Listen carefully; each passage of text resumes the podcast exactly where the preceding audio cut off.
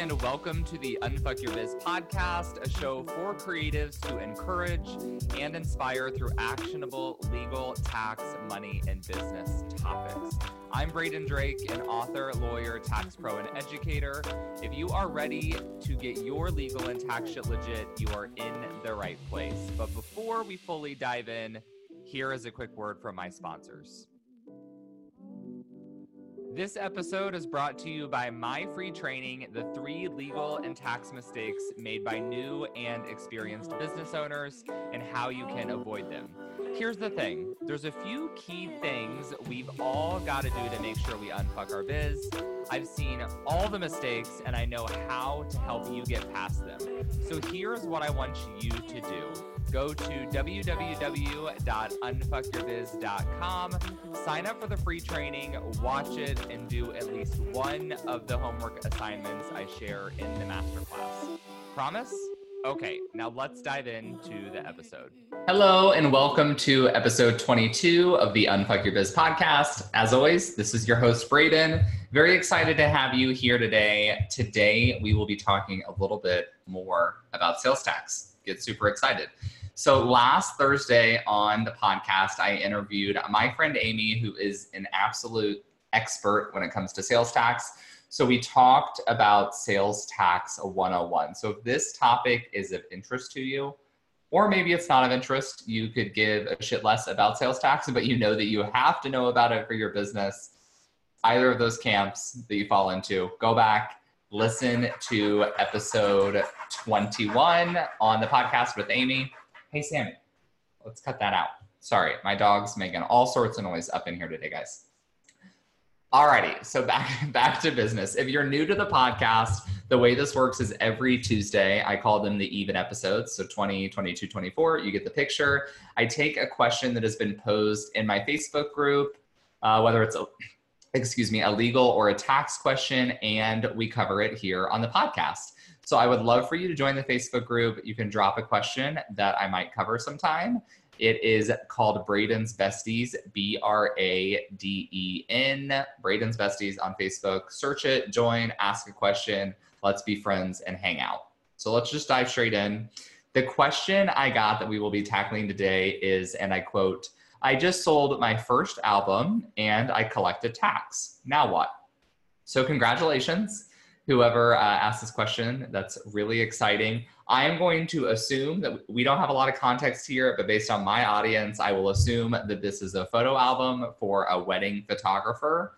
Could be an album for a boudoir photographer or a portrait photographer. Guess it doesn't really matter, but we'll, we will assume that this is a photo album. I don't know what state this person is from, so we can't even say for sure whether they owe sales tax on this album in California. They certainly would but it is dependent on the state. And Amy and I talked about that in the Thursday episode.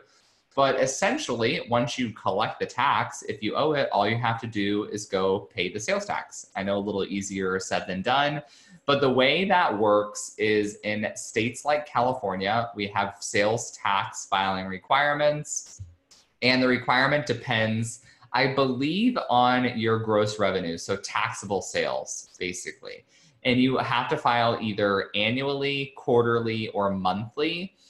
I believe, and again, uh, Amy's the real expert on the sales tax. I've researched it a little bit, but I believe that most individuals fall into that quarterly that quarterly requirement. So you need to file your sales tax return on a quarterly basis, and when you file it, you pay at the same time.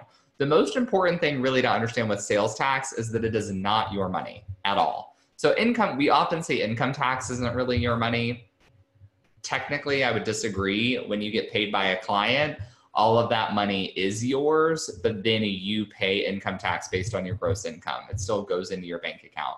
Sales tax, we want to look at it as it's not your money at all. It is a tax that you're charging on top of your prices for your products or services that you are just pre collecting for the government. So it's the government's money. You're essentially just holding it like in a holding cell for them. So this is why I really recommend having a separate bank account for your sales tax and doing a sales tax transfer once a week or once every couple of weeks. So in short, what you do is you do all of your sales and then you look uh, whatever deadline you want to do it maybe every friday maybe the 10th and 25th of each month which is what i tell all of my profit first people to do that's what the book teaches and you look at how much sales tax you charge to clients then you transfer that money to your sales tax account and then every time your sales taxes are due you can go and file your return and the return should show hopefully, if you've done it right, that the amount you owe is the same amount that's set aside in that bank account, and then you can pay it. So that's how I recommend doing this. Maybe we'll have Amy talk a little bit more about that the next time she's on the podcast. But the first thing you really need to do is do some research and digging into your own state and figure out when you are required to file and pay your sales tax. If you don't know when you need to pay it, then that's obviously the biggest issue. So figure that out go from there, dig into the resources. You can contact your state for more information or uh, figure out when you need to pay it. And if something else is still confusing, come into the Facebook group and drop that question, and I will add it to the podcast list.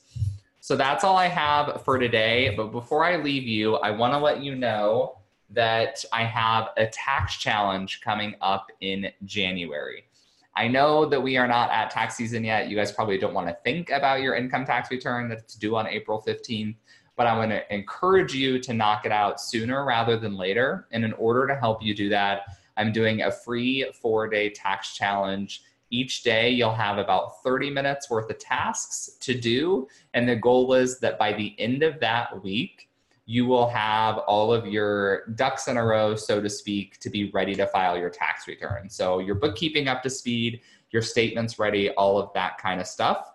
And then at the end of the week, you can either take all of that stuff to your CPA, your tax professional, to me if you're local, and they will be very happy that you are well organized and have everything ready, or you will be ready to self file your tax return and do so in a much uh, much more stress-free manner, or I should say, less stressful manner. I don't know if if tax filing is going to be stress-free for any of us, but we can make it as seamless as possible. So join the tax challenge. It will be at bradendrake.com forward slash tax challenge, or you can just find it on the podcast website, unfuckyourbiz.com.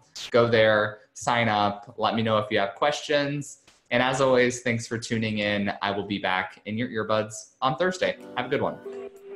Hey there. Before you go, I wanted to give a quick thanks. Thanks so much for tuning into the show. If you loved it, I would love for you to take a screenshot of the episode or snap a quick selfie while you are listening.